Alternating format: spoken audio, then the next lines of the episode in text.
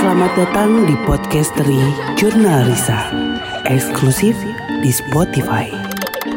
Download Anchor.fm untuk membuat podcast gratis. Assalamualaikum warahmatullahi wabarakatuh. Selamat datang di Podcastery Jurnal Risa. Eksklusif on Spotify. Spotify. Malam ini sengaja berdua sama Dimasta karena saya pengen cerita tentang yang baru aja kita posting, anak-anak Jurnalisa posting, terus anak-anak apalagi ya anak Honda. Nggak nggak. Dari Instagramnya Jurnalisa aja udah posting itu tentang acara meet and greet. Ya, dan ini jadi salah satu hal yang menarik banget karena kita punya tayangan spesial juga selain meet and greet. Jadi bisa ketemu sama kita langsung dan jadi orang yang pertama nonton spesial konten. Ayo. Di Thailand. Kalau misalkan kemarin-kemarin saya kan udah cerita sama kalian kalau eh, pada saat kita awalnya tuh mau liburan doang ke Thailand terus tiba-tiba eh mendapatkan hal yang seru banget kayaknya buat saya dan anak-anak jurnalisa share sama kalian gitu. Benar, karena kalau buat aku sih ini pertama kali ke Thailand ya. Kalau kamu udah pernah kan sebelumnya? Aku udah pernah sama jurnalisa Sama, juga. eh, itu sebenarnya kalau bedanya yang dulu sama yang sekarang apa? Dulu penelusuran juga gak sih? Dulu sempat penelusuran tapi pada saat itu tuh jurnalisa masih aku sendirian. Oke. makanya ngapa-ngapain tuh kayak nggak ada bantuan nggak ada temen share. Karena kan waktu itu tim behind the scene-nya tuh emang pada nggak bisa lihat mereka gitu. Hmm. dan nggak bisa peka juga gitu. Jadi benar-benar semuanya dilalui sendirian. Dan ya udah boring gitu. Oke. ya jadi full jalan-jalan gitu pada saat Hmm, itu. Ada sih kayak lihat-lihat tempat yang serem cuman nggak interaktif kayak sekarang ini. Oke. Nah ini jadi satu hal yang menarik banget sih karena itu tadi awalnya kan kita nggak akan ngapa-ngapain ya. Iya nggak kita nggak akan ya. penelusuran. Mm-mm, Tiba-tiba jadi penelusuran di situ. Iya awalnya kan emang pengen bikin sesuatu yang fun doang, vlog doang gitu ya. Vlog yang seru. Eh ternyata saya udah cerita sebelumnya kalau kita tuh ternyata dikasih hotel yang lumayan scary, spooky. Pertama kali masuk ke situ kayak udah ini kayaknya nggak bener. Tapi kita tuh harus di situ sampai hari terakhir kan. Iya. Jadi mau nggak mau eh, kita tuh saling diem saat itu eh, aku Risa, Indi, Riri yang ada di sana semuanya kayak merasa itu nggak ada apa-apalah di sana sampai akhirnya Peter CS yang bilang di situ langsung dar. Iya. Itu udah aku ceritain sih di podcast sebelumnya. Eh, sebelumnya ya? Iya, aku Iya, udah iya. ceritain. Nah, realnya itu bakal nonton pertama kali ini bareng meet and greet karena kan eh, selama pandemi kayaknya kita jarang banget tuh ketemu sama teman-teman. Mm-mm. Jarang banget. Gak ada tuh acara-acara meet and greet, buka bersama, nonton bareng gitu. Makanya wah ini momen sih kayaknya seru kalau kita bakal ketemu langsung. Dan alangkah lebih seru lagi kalau nontonnya tuh di bioskop gitu bayangin. Nonton Jurnalisa di bioskop. Kapan lagi? Walaupun memang ini untuk teman-teman yang di luar kota nih kita bakal tetap tayangin konten ini di YouTube kita. Tapi nanti jadi biarkan orang-orang yang datang ke acara meet and greet ini menjadi penonton pertama gitu Betul, dan spesialnya nontonnya bareng sama kita. Tapi ya sayangnya mungkin ya dari komen-komen yang kita baca itu, waduh kok cuma di Bandung aja. Pengen juga sih kita datang ke kota-kota lain, kota-kota kalian semua gitu ya di seluruh Indonesia. Mungkin next time, tapi untuk yang eh, pertama ini ya kayak project awalnya mungkin kita di Bandung dulu. Tidak menutup kemungkinan nanti kita bisa ke kota-kota lain nonton bareng. Bener bener bener. Kenapa ini seru banget? Karena eh, akhirnya saya datang ke Thailand bersama saudara-saudara saya yang pada saat saya lihat sesuatu itu semuanya lihat gitu. Dan bisa share, bisa mengatasi bersama. Ada apa ya? Ada kayak ada bukan, plot twist sih, tapi ada sesuatu yang ah ternyata gitu. Dan perginya bareng Peter CS, jadi bener-bener seru, seru banget. Ya, dan ngomongin Thailand sebenarnya secara uh, culture-nya gitu ya, mereka itu percaya hal-hal mistis. Sangat Sangat gitu. Terbukti kan sama film-film Thailand banyak yang serem-serem lah ya. yang horor. Yang horor, mungkin yang terakhir yang paling viral tuh medium itu kan tentang kayak dukun gitu. Iya. Dan itu tuh terasa ternyata dan ada di episode yang spesial ini di nggak usah sebutin sih di mananya. Cuman itu kayak oh semistis itu dan se sebesar itu ya, semenyeramkan itu gitu. Bahkan mereka punya ini kayak eh, sebuah apa ya perayaan hantunya mereka itu. Ada. Serius? Heeh. Ya waktu itu aku liatin ada boneka. Jadi nih boneka itu ternyata yang ada pakai topeng. Iya, iya, Itu iya. ternyata untuk ya itu perayaan makhluk halusnya gitulah ada ternyata di situ kayak di Meksiko ya film Iya, iya, Coco iya, itu iya. kan. Ah. Nah mereka juga ada perayaan seperti itu. Eh kita juga punya loh. Iya ya. Niskala. Oh iya. Iya kan? Mm-mm. Ya kayak gitu. Jadi karena mungkin kulturnya masih Asia juga dan memang ketika di sana juga ya hantu perempuan yang menyerupai kuntilanak kalau di sini ya banyak juga sebenarnya. Dan yang paling eh, aku ingat di sana itu Riri sama Indi tuh ketakutan karena ada sosok perempuan baju merah gitu. Iya iya dan itu secara gestur itu beda. Bedanya gimana sih? Dia tuh kayak yang kaku gitu. Tapi ngeliat Emang maksudnya kuntilanak yang di Indonesia tuh luwes gitu. Iya luas kan, maksudnya kayak ih gitu kali. Eh, Kalau ini kayak patung gitu. kaku tapi ngambang ngikutin Iya, nah itu itu mungkin yang Indi sama Riri takut banget gitu. Karena pada saat kemarin. kemarin. Nah, ngomong-ngomong soal kuntilanak merah, kamu kan sebagai penyiar Nightmare Side ya, Hmm. kamu pernah nggak ada cerita tentang kuntilanak merah? Karena aku pengen share banget nih di podcast Terigionarisa malam ini. Ya penunggu di kantor saya kan itu ya. Ceritain dong, ceritain dong mbak. Jadi ya beberapa kali itu banyak cerita lah turun temurun lah si sosok cewek baju merah inilah sebutnya gak usah kuntilanak ya cewek baju merah ini mulai ada yang ngeliat dia di balkon duduk dan bajunya panjang banget dan Oke, menjuntai ke bawah gitu. menjuntai ke bawah gitu terus Itu yang pertama kali lihat siapa? Eh, penyiar-penyiar lama dulu Oke. jadi kayak eh, biasanya mitos tuh malam jadinya. jadinya mitos turun temurun gitu cerita oh di sini sosoknya eh, si merah nih si merah si merah kita nyebutnya si merah dia itu ada yang pernah lihat juga di dari balkon atas tangga terus melesat gitu turun ke bawah masuknya hilang di ruang siaran Oke. kayak gitu terus kalau yang aku lihat itu ada di toilet itu aku lihat jelas Gimana gimana gimana? Lagi buang air kecil di urinoir lagi berdiri gitu. Sendirian posisinya malam Jumat sebelum siaran. Mhm. jam setengah sepuluh lah. Udah sepi banget karena cuma ada yang siaran eh, jam 7 terus lanjut aku. Jadi lagi gak ada siapa-siapa aku lagi buang air kecil set. Terus tiba-tiba dari ujung mata itu ada si sosok merah itu. Kelihatan lah dari ujung mata tuh merah.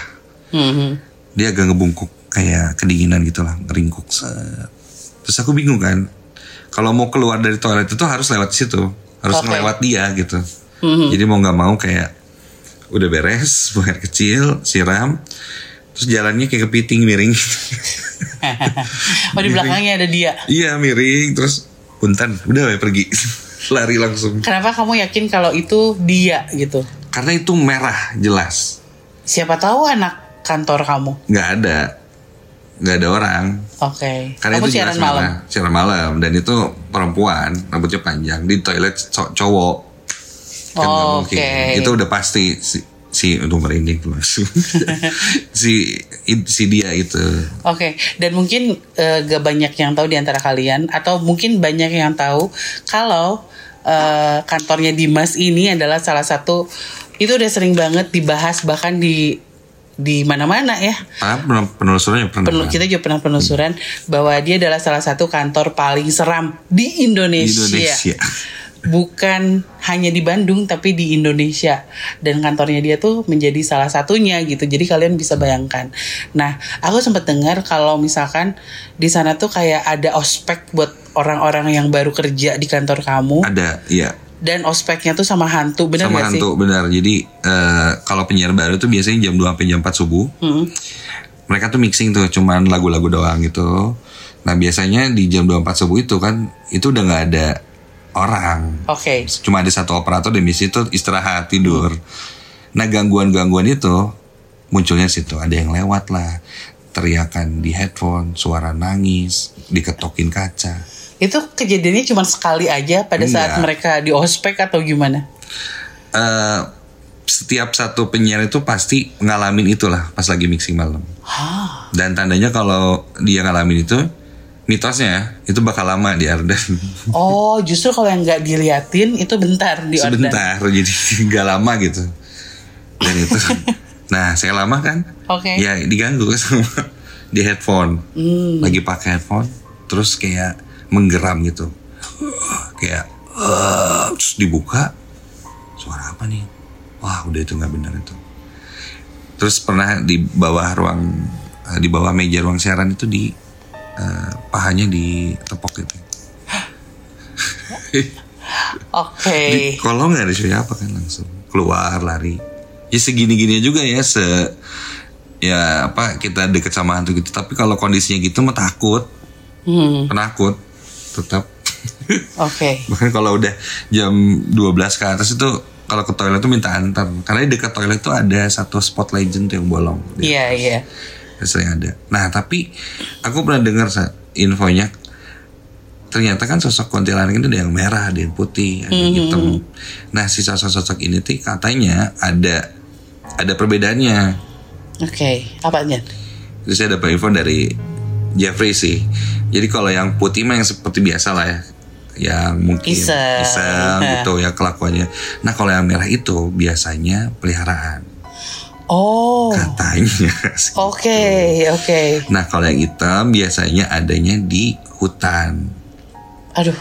Ih, kok jadi kebayang sih? Jangan ah. Kita kalau udah ngebayangin suka amit-amit ya Allah jangan sampai kepanggil. Terus kamu pernah dengar gak sih? Ini mungkin kalian juga udah pernah dengar bahwa ternyata ada loh sosok kuntilanak tapi laki-laki dan itu katanya jahat banget. Pernah dengar cuman belum pernah eh, lihat Hmm.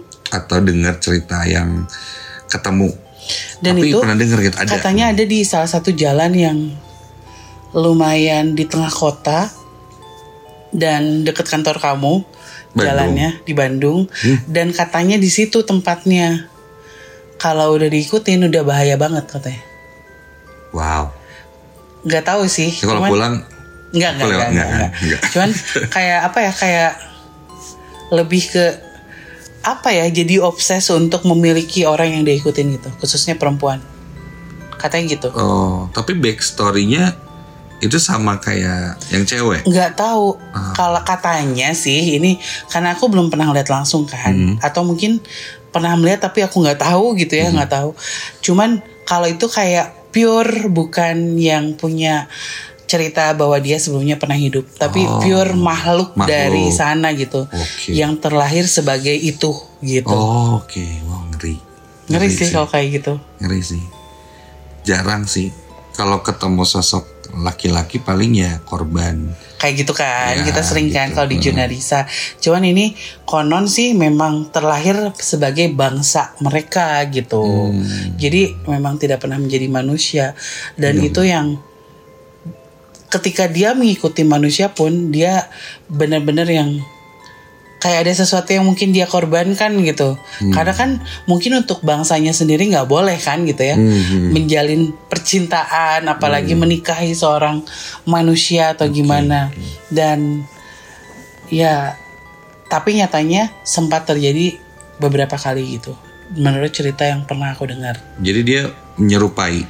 dia Jadi menyerupai Mewujudnya jadi manusia. memang seperti manusia gitu Hmm. dan dan itu yang biasanya eh, tujuannya sih untuk membuat seseorang yang dia suka itu mati dan ikut dia menjadi Oke. bangsanya gitu Jadinya bisa hidup bersama di Iya, aduh dia. dari ya. Allah. Kalian pernah gak sih mendengar cerita-cerita seperti itu? hmm. Nah, eh, aduh kuntilanak merah gitu, Hmm. kayak gitu. Terus itu kuntilanak cowok, aduh, nggak tahu sih. Aku sih nggak nggak kebayang. Nggak kebayang sih. Nggak kebayang. Pernah dengar cuma berarti berarti kalau misalkan mitos katanya kuntilanak merah itu adalah orang yang dulunya sangat marah dendam sakit hati dan meninggal pakai pakaian berwarna merah itu bukan ya berarti? Mungkin ada yang versinya seperti itu. Ada yang eh, tadi eh, apa peliharaan. Peliharaan, Eh, ada juga yang gini nih. Dulu waktu kecil pernah lihatlah sosok seperti ini. Hmm, di mana? Adalah di Oke. daerah Bandung apa berarti ya? Bandung Selatan mungkin ya Bandung Selatan. Jadi si cewek ini ceritanya aja ya. Ceritanya itu si cewek ini tuh eh, pribumi dia disiksa eh, saat zaman penjajahan dia dicambuk dan terakhir kalinya itu dia pakai baju gaun berwarna putih. Merah? Putih. Putih oke. Nah setiap kali dicambuk dicambuk dicambuk dia berdarah. Oke. Dan membuat si gaun putihnya itu jadi merah. menjadi merah. Dan dari sana sosoknya menjadi merah. Oh my god. Gitu. Dan itu jahat? Jahat. Sejahat apa sih? Ah, dia kalau udah ikut sama orang tanpa sama orang itu susah banget lepasinnya pasti celaka? Celaka enggak cuman eh, bikin orang ini jadi ya udah nggak nggak bisa lepas dari sosok ini. Bahkan sampai kayak di di rukiah atau apa itu agak sedikit susah lah untuk lepas. Karena dia ingin sempurna. Oke. Seperti itu. dan kamu tahu nggak pertama kali aku lihat Ivana Mm-mm. bajunya merah. Bajunya merah, iya iya kan? iya. Tapi sekarang berubah. Putih. putih. Apa ya yang merubah itu gitu? Ya mungkin bisa jadi memang dia itu putih sepertinya. karena Karena kalau kalau menurut cerita darah yang dia ceritain pada saat aku nulis buku Ivana dia memang eh, dia tuh orang yang pada saat selama hidupnya orang yang baik lah. Mm-mm. dia orang yang sangat sederhana nggak pernah dandan nggak pernah neko-neko bajunya juga sederhana gitu. Tapi ketika dendam menguasai hatinya dia udah mulai marah banget ketika keluarganya satu persatu mati dan dia mulai memutuskan untuk menjadi seorang pembelot kan. Menjadi seorang yang eh, mengkhianati bangsanya sendiri juga bangsa Hindia Belanda bangsa kita pada saat itu. Dengan cara menjadi wanita penghibur bagi tentara Jepang. Dan yang dia tahu pada saat itu tentara Jepang itu selalu suka dengan sesuatu yang berwarna mencolok. Merah salah satunya. Dia mulai mengenakan baju merah baju yang seksi gitu yang jauh dari kata sederhana. Dan yang paling aku ingat nih pada saat berbicara dengan dia dia mulai mengenakan lipstick berwarna merah gitu. Oke. jadi benar-benar menjadi seseorang yang berbeda gitu Hmm. dan dan pertama kali aku ketemu dia yang kalau misalkan kamu ingat cerita-ceritaku dulu kalau aku pertama kali kan udah diteriakin sama dia yang pergi Mm-mm. pergi dari tempat ini. Itu dia masih walaupun lipstiknya nggak merah ya dia pucat tapi ada baju merahnya gitu. Aku nggak tahu kalau itu merah atau darah. Hmm. Cuman seiring berjalannya waktu ketika akhirnya kita sering mediasi, panggil dia di Jurnarisa. Ya sekalian lah ya kalau misalnya kalian mau tahu tentang Ivana pada saat ada di Jurnarisa kalian bisa lihat episode-episode dulu karena kita udah bahas dan ada satu momen di mana akhirnya eh, dia dipertemukan dengan Elizabeth musuh bebuyutannya dan kayak saling memaafkan gitulah secara tidak langsung walaupun mereka nggak jadi deket. Tapi belakangan ketika aku bertemu lagi dengan dia dia udah kayak putih aja gitu. Hmm. aku nggak tahu ya. Apakah mungkin sama dengan kayak cerita kamu yang pada saat mati itu penuh darah jadinya gitu dan terlihat seperti baju merah? Iya iya. Iya kan, bisa jadi kan kayak gitu kan. Iya, jadi sesuatu yang eh, berbaju merah, terlebih kuntilanak atau hantu perempuan, itu selalu identik dengan mm, di luar dari eh, kata Jeffrey yang peliharaan seseorang. Hmm. Aku ngerasa kalau itu adalah sosok yang penuh dendam, penuh marah, dan membenci sesuatu gitu. Ya ada eh, cerita lah. Iya, iya. Yang akhirnya membuat dia tuh seperti itu. Iya, selalu ada cerita. Ya, apesnya Riri dan Indi ketika di Thailand Oh, dia iya, bertemu dengan perempuan berbaju merah. Tapi ada untungnya nih. Untungnya adalah kita gak ngerti omongan dia apa. Iya kan? Hmm, nah itu kan pasti jadi pertanyaan tuh kalau ke Thailand mediasinya gimana? Iya.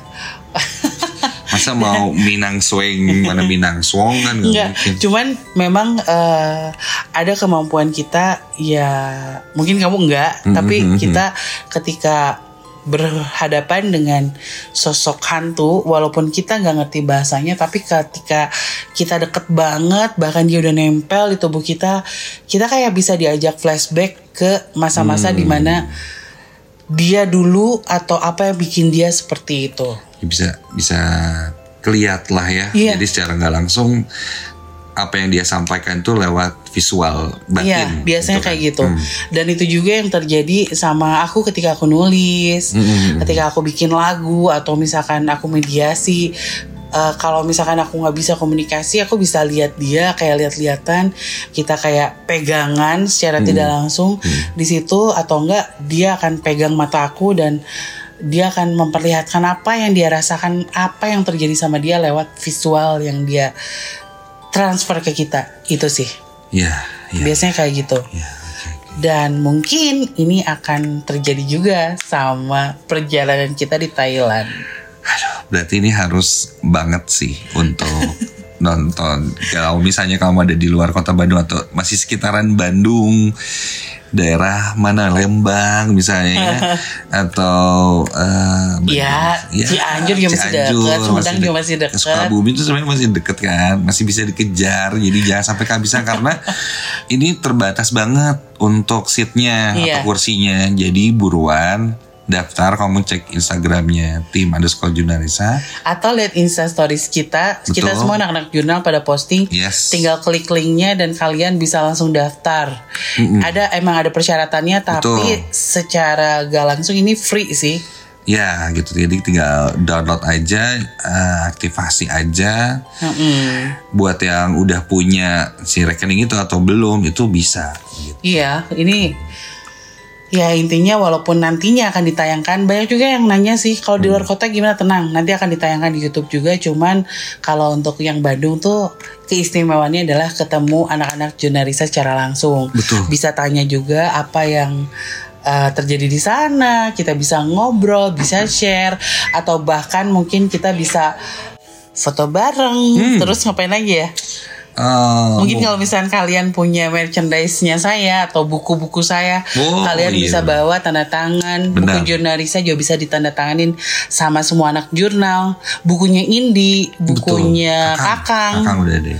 Kalian bisa ketemu langsung sama kita. Jadi kalau misalkan tertarik untuk ketemu sama kita dan nonton bareng kita, Ayo dong ya daftarkan diri anda sekarang juga. Asik, langsung cek Instagramnya Junarisa, Betul. langsung cek postingannya kita di Instagram. Jadi kalian bisa daftar. Ya dan juga bakal ada giveaway Jadi jangan lupa untuk pantengin terus IG-nya Tim underscore jurnalisa Ada giveaway Iya. Lumayan nih giveaway-nya seru nih Kita kok kayaknya ngemanjain banget ya. Iya Bulan Oktober ini kayak banyak kejutan Iya gitu. karena kan Oktober tuh identik sama Ya seram-seram Halloween kan Nah ini kan semalam sebelum Halloween Tapi kenapa kayaknya keseraman itu tidak terjadi hanya di bulan Oktober kalau untuk saya? Iya karena kan kita ngonten itu ya Ah iya benar. Oke, ya udah kalau gitu terima kasih sudah mendengarkan podcast dari Junarisa malam ini. Kita ketemu Betul. lagi nanti hari Jumat. Iya dan ketemu langsung sama kita hari Minggu ya Tanggal 30 di CGV 23 Pascal Oke Oke. Jangan lupa untuk Sampai daftar jumpa. Wassalamualaikum warahmatullahi Wabarakatuh.